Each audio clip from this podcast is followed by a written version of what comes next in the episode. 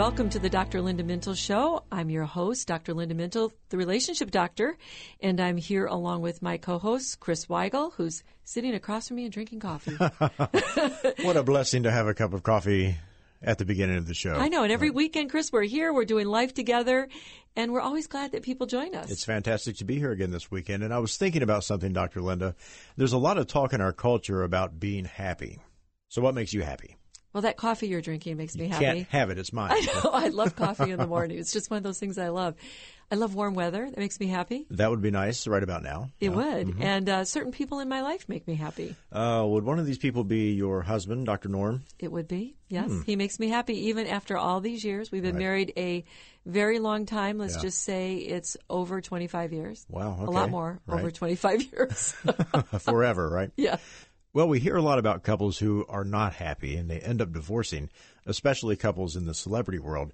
But there are many happy couples like you and Dr. Norm. So today we're going to talk about secrets to a happy marriage. And I know you're going to give us the science and the research as well as the uh, the spiritual perspective. You bet. That's what mm-hmm. we do, right? We always look at everything we do from a biblical perspective. And right. if it doesn't follow God's word, we're not interested in it. Hmm. But the good news is people who study relationships and they find out these things that make people happy, Chris, those things always are in concert with the Word of God. Isn't that interesting? Exactly. Yes. That science actually discovers what God already created and knew.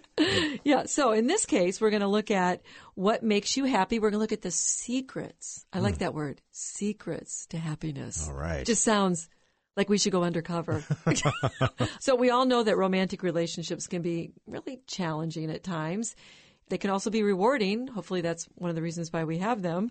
Sometimes they can be really confusing. Mm-hmm.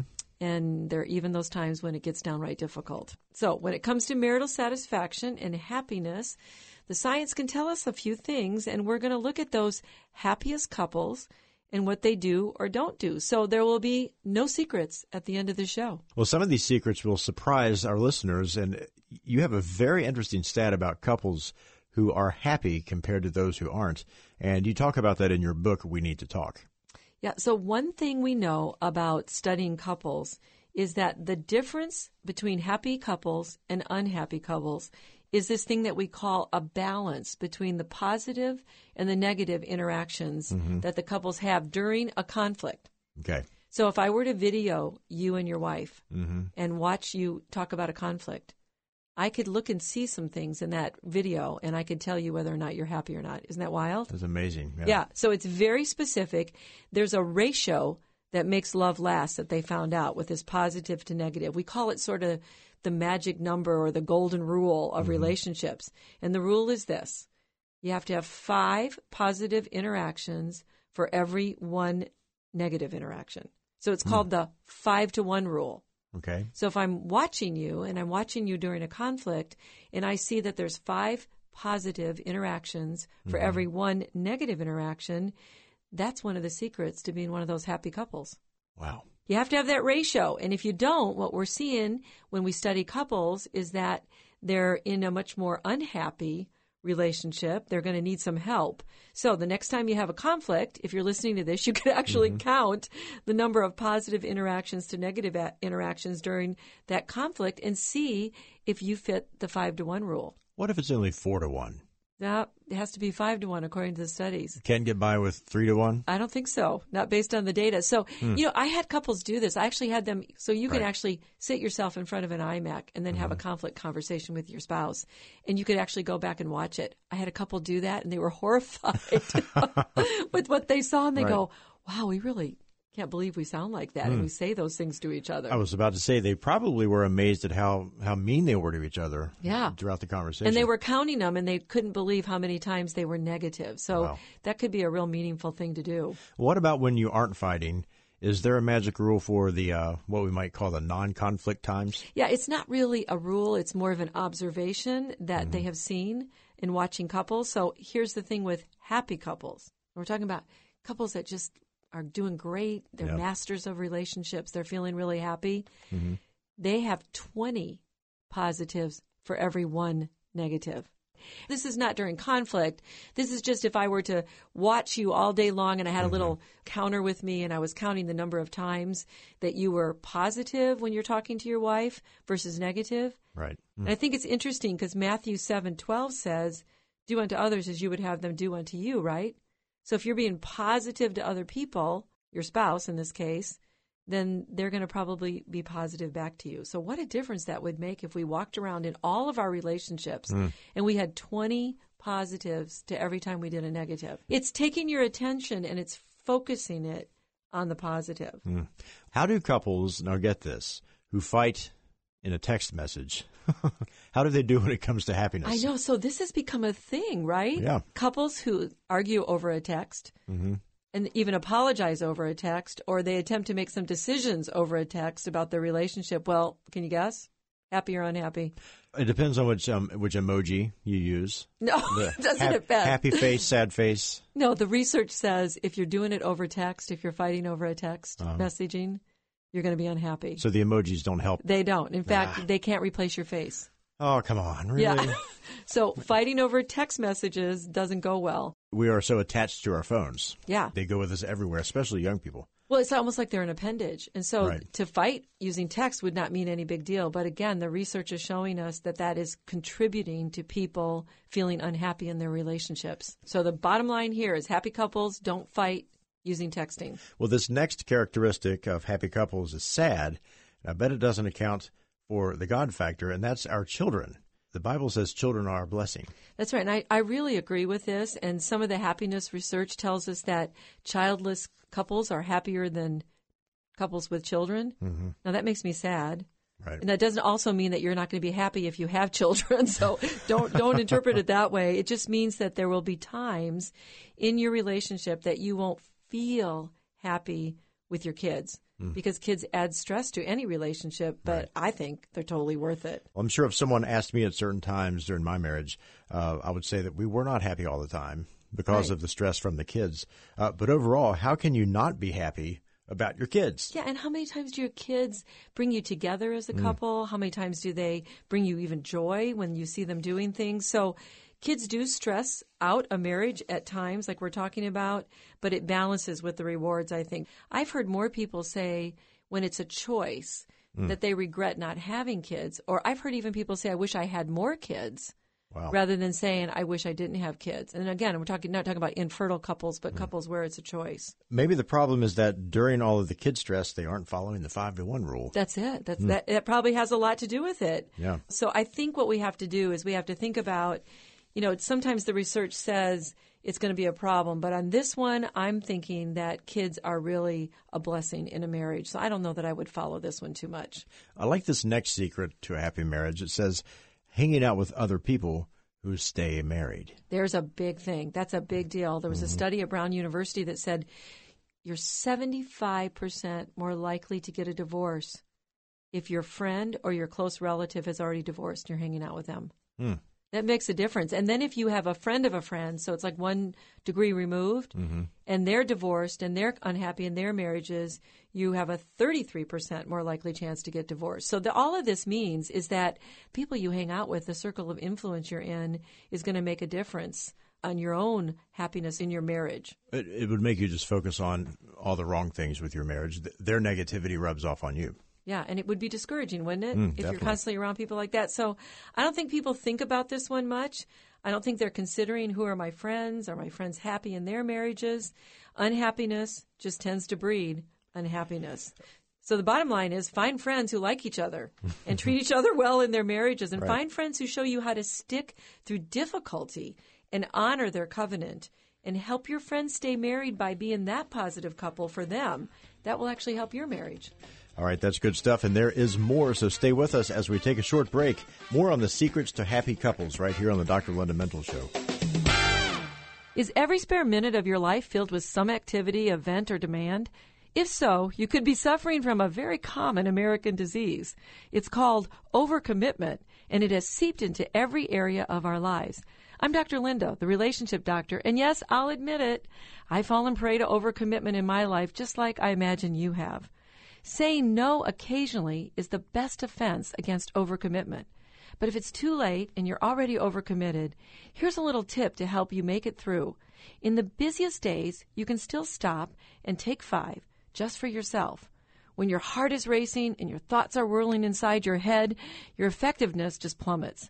But if you'll pause right in the middle of all the hubbub, maybe close your eyes, breathe deeply, and remind yourself that the current task will be completed, you'll feel an immediate sense of relief. Then you can head back into the job at hand with renewed focus and energy. And when the next chance comes to overcommit, it comes your way, you can work on your priorities by just saying, hey, no.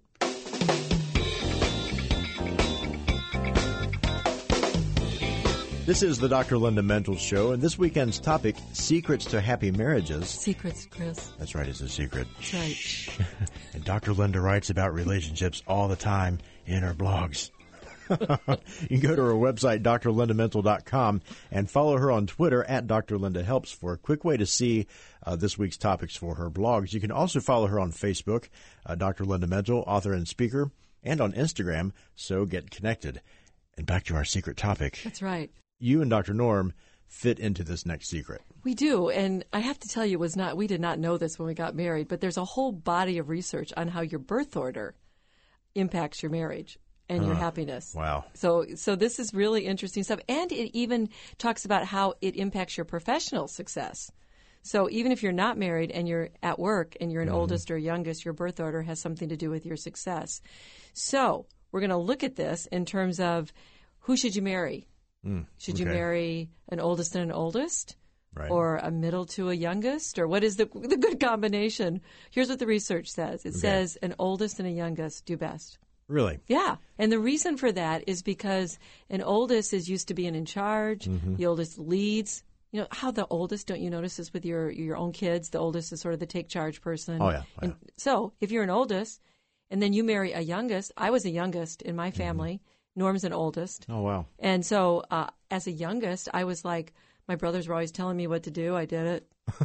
I was like, right. I'm used to following, and I don't mm-hmm. have this real need to grab the the lead and take right. lead. So that does kind of work. Now, I, I can't tell you that I went into marriage going, okay, what's your birth order? Okay, mm-hmm. I can marry you because you're an oldest. it's interesting because middles tend to be more collaborating, you know, so a middle right. is kind of the peacemaker kid in the family. So that middle can get along with an oldest or a youngest pretty easily. And the youngest, like I am, Mm-hmm. We just want to have fun. We're just like the party people. A little rebellious. A little bit, yeah, yeah, yeah, with authority. So if I married another youngest, I don't know that anything would get done. and then the difficulty with the oldest with the oldest and mm-hmm. oldest with an oldest is they're kind of butting heads to right. see who's charged. Now, what are you and Sharon? Uh, I was first, and she's the third. So she's the middle. So yeah. that should work because mm-hmm. technically the middle person should be able to get along with either the oldest or the youngest. So she should be more flexible. Let me tell her that. Yeah, tell her that, will you? Tell her that she's not following the birth order rules. So I just think it's kind of interesting. I don't know if I would make marital decisions based on this, but mm-hmm. it makes us understand why maybe birth order plays a role and makes some people happier than others. Well, here's an interesting one. Happy couples fight at the beginning of a relationship and then they don't fight as much. Okay, so I know. I read that and I thought, what? But mm-hmm. there is this psychologist named Dr. Herb Goldberg, and he thinks that when you fight at the beginning of a relationship mm-hmm. and you kind of work things through, now that's the key. You have to work things through. Right. It sort of, you know, kind of straightens out over time and you don't fight as much at the end. And so, what do we normally think? We normally think that everybody's in love, they get mm-hmm. married, mm. everything's great, and then the fighting builds up, right? you see this crabby old couple, you know, yeah. on their front porch, right? Yeah, he says it's backwards. So he right. says if you fight more at the beginning, then happy couples do better if they work through that and they become happier. Have they set a standard on how long the beginning is? no, I don't know. I haven't read his research that intensely to know, mm-hmm. but I bet you has something to do with people dealing with the five to one rule oh. during conflict because if they're fighting but they're staying positive and they're working it out, it makes sense that the relationship would get better and happier over time. So the key is to work on all of this early. Yeah, mm. work on it early on. Work through your problems. That's always a key is to try right. to work through the conflict and see if you can come up with some kind of agreement on how you're going to be, and you'll be happier. Okay, well, here's one couples can fight over housework. Okay.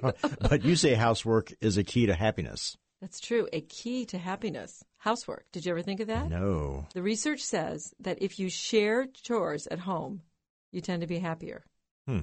Share chores. That's hard to say. Say share chores Share real chore- fast. Share chores, Isn't that hard? Sharon. Add a Sharon to it. It's really Share hard chores, Sharon. say. Right.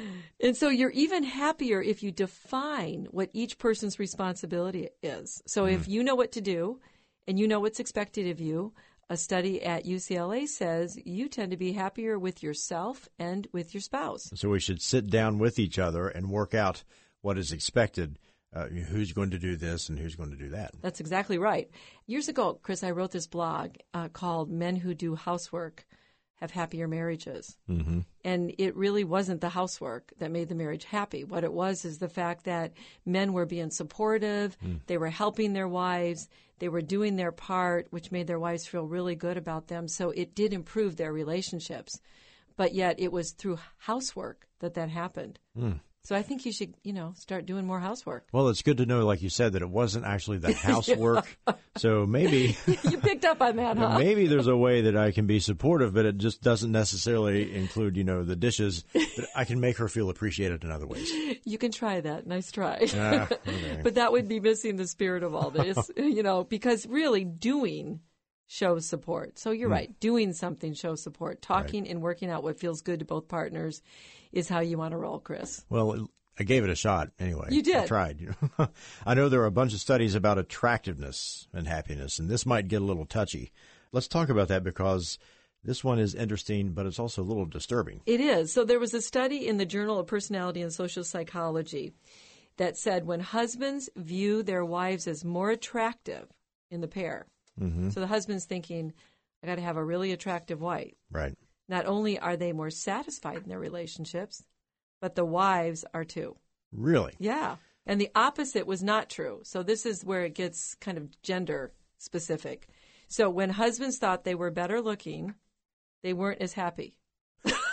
so I don't know what that's about. So men with attractive wives were were reported with more happiness. You know, you've presented lots of facts on this show. no, this one's this disturbing. this is very very interesting, and it sounds sexist. The idea that a man has to have a good looking woman, uh, no matter his level of attraction. That's right. So think about that, though. The trophy wife. Have you ever heard that Oh, yeah. term? Oh, you yeah. got to have this, and you do see some less attractive men walking around with some very attractive women. So the research is saying if a man is thinking his wife is really attractive, that whole relationship is going to be happier. Now, I'm not really sure I like that. it sounds really sexist, doesn't it? like I said, this, I, I've heard it all now. Uh, before we go to the break, on the flip side of that, you told me that a study also found that men want partners who are supportive, trustworthy, and warm. So there's a little hope there. There's some so hope, it's right. not just the way the woman looks. There's Right. actually more that they're looking on. But what concerns me about this study is that it would put more pressure on women to feel like mm. I've always got to look really great. Right. to keep my marriage happy. And I think what you see in our culture is women who are constantly trying to make themselves look younger and, you know, do things to make themselves look better. And that pressure should just not be there. It should be more focused on what's going on in the relationship. The- Now, you need to keep yourself up. I'm mm. not saying just get married and let yourself go. Right. But you do not want to have to constantly thinking of, boy, I've got to look good all the time, or my marriage is going down the tubes. Worry more about the content of the marriage. That's right. And a spiritual connection, as we'll get into. Right. Well, more to come on the secrets of a happy marriage. Back after this. From the moment we're born, we're in relationship. At first, we depend on others to take care of us, to meet all of our needs. Then as we grow older, we make friends, we meet school teachers, later a boss at work, and a spouse at home. Every relationship is important. Every relationship requires cultivation and nurturing. And at some point or another, every relationship has its challenges, and they revolve around conflict. Did you know that you can grow through conflict and become such a healthier you than you ever expected? Well, I want to help you look at conflict in new ways, to approach conflict in ways that work. My book, We Need to Talk, can help you become a better problem solver, learn to negotiate differences, and strengthen all relationships even when conflict seems destructive.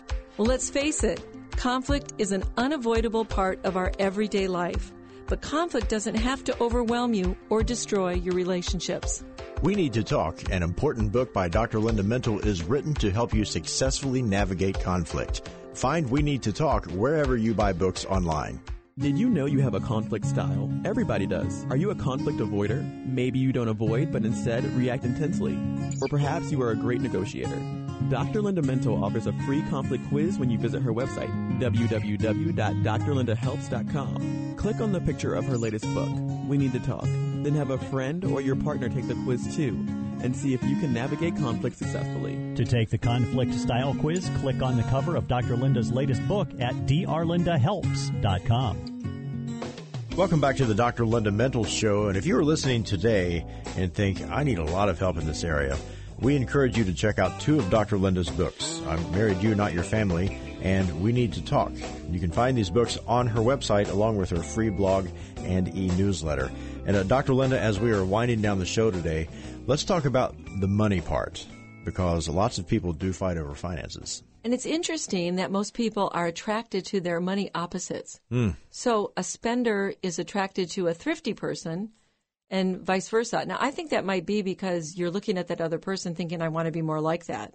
I see. Maybe that's why you're attracted to that. But mm-hmm. when it mm-hmm. comes to happiness, that makes more tension and it does not make people happy it makes sense because if you put a tightwad and a spender together, then you know they they aren't going to agree on how to uh, how to do things. Yeah, and that would make a lot more conflict, and they would probably get at each other. So the happiest mm-hmm. couples tend to spend money in a similar way, whether that's spending and indulging themselves, or they're really saving and they're really being thrifty. I don't know. I just think about that. I think so. They're both real thrifty. I guess they like that we don't have any issues here. And then the same with the spenders. Now, the spenders, though, doesn't that concern well, you? Apparently, they just enjoy being in debt together. so they're happy for a while. Right. And then when they get their bills, they're probably thinking, well, this was fun. But yeah. I don't know if that could cause unhappiness later. I think it would. Could be a problem. That's right. So the takeaway is to talk about your spending patterns and work out a way to handle your finances early in a relationship. If you have a spender, let the thrifty person moderate you. Mm. And if you are a thrifty person, let the spender allow you a little indulgence once in a while. But overall, the key, and this is the key to a lot of the points that we're making, mm. talk it out and come up with a budget in this case. Right. Well, let's talk about the importance of friendship in a marriage. Oh, it's really good news when it comes to friendship. Mm-hmm. So, there is actually a study that was done by the National Bureau of Economic Research uh, would you think of that when you're talking about marriage? No, not really. well, they, what they did is they looked at, in terms of marriage on the whole, what increases your happiness? And the, one of the key variables they found was if you have a good friendship. Mm. So friendship is really a building block of a good, happy marriage. And when I do counseling, Chris, and I'm looking at couples that are really struggling, I have to go back to this foundation of the friendship that a lot of times is lost and start working on that and building that up. It makes sense because when you first meet your friends, you remember how exciting that was and how much fun that was? Yeah. So it's easy to take your spouse for granted and put that work aside. We get lazy. We do get lazy. And this is going to cause problems because friendship helps make the overall feeling of a marriage positive. Mm. And that's one of the things we want. We want to come out of our relationship feeling more positive about the relationship in general rather than negative. So it's not good to be lazy. You've got to start checking in with your spouse. You've got to start doing things to continue to have that friendship be working. I've asked Sharon before, like, do you still like me? And she says, eh, yeah, I guess. Did she ever like you? Oh, no, oh, you didn't ask that question. well, you know, it's also easy to let kids become the sole focus and uh, stop taking the time to do the friendship things with your spouse. And if you let the friendship wane because of busyness, or stress, which is real tempting to do, like you just said, mm-hmm. you'll feel it later when the kids are gone. You're not in that stage yet, but there are a lot of people at my age who right. are saying, I, I focus so much on everything about our kids that I'm looking at this person now and going, who is that yeah, guy? Who are you? Right. Yeah, who are you? And we just haven't built a lot of things together. We don't have a lot of shared interests. We don't mm. have a lot of things that we're used to doing together. So you really do not want to ignore your spouse when it comes to maintaining that friendship. Take the time out for date nights and developing hobbies together, doing something together. Mm, wow. Somewhat related to friendship is uh, celebrating each other's achievements. So when couples celebrate their partner's accomplishments as if they're their own, they mm. report more satisfaction in the relationship. Wow. So I get excited when Norm does something mm-hmm. that's achieving or something accomplished. And he does the same thing for me. And mm-hmm. that is one of the qualities of our relationship that does make us happy. And the research bears that out. So you need to encourage each other in good times. You need to celebrate the goodness of God when good things happen in your life and the blessings of God. That's what friends do. That's true. Right? Not only should we celebrate our successes, like you said, but consistently tell our partner good things. Part of this work in couples work is doing this thing we call share fondness and share affection on a regular basis. It's one of those building blocks of happiness in a relationship, but also friendship. And it doesn't take much. So you can say something like, I was thinking about you today, or just, I love you. Any statement like that when you're expressing love, affection, fondness for your spouse, that's going to spike that happiness factor way up. Well, we're almost at the end of the program, Dr. Linda, so let's talk about the importance of the spiritual lives of couples and happiness. Back in 1999, David and Amy Olson did a national survey with over 21,000 couples. In that survey, they included questions about their spiritual life, and they asked them, how does that relate to your couple relationship? They found that if you share a spiritual life with your spouse, that it becomes a happy marriage. I mean, I'm not saying everybody who has a shared spiritual life will automatically be happy, but they found that shared beliefs bring meaning and closeness to a couple, especially during those conflict times. And faith helps you focus on the positive aspects that we've been talking about, and it helps you respect the other person. And we're told in Philippians to think on good things, love and respect is God's way. So, for the person of faith, marriage can become a sanctuary where you protect, you uplift, you comfort, you help each other through the difficult times. We also know that shared faith lessens conflict and makes marriage an easier adjustment as well. Our relationship with the Lord is that glue that holds it all together. It's no secret. Love the Lord your God with all your heart, and you will love your spouse as well. Prayer helps you connect, and it's part of reconciliation. All couples need that. And when couples do things together, like go to church, they also tend to do better. So a spirit centered life will bring you happiness. Well, we've shared a lot of secrets of happy marriages during our time together. We hope some of these have helped you. We hope you'll look back at this show and you'll take some of the things that we've talked about and put them into action, and that you'll use these tips to do life together with your spouse. That's all the time we have for today. Many thanks to our social media director and producer, Norm Mintle, our engineer, my co host, Chris Weigel, who makes this show a conversation from all of us here at Faith Radio. Hey, we'll talk to you next weekend. In the meantime, remember, we're here, we're doing life together, and it's better when you don't have to do it alone.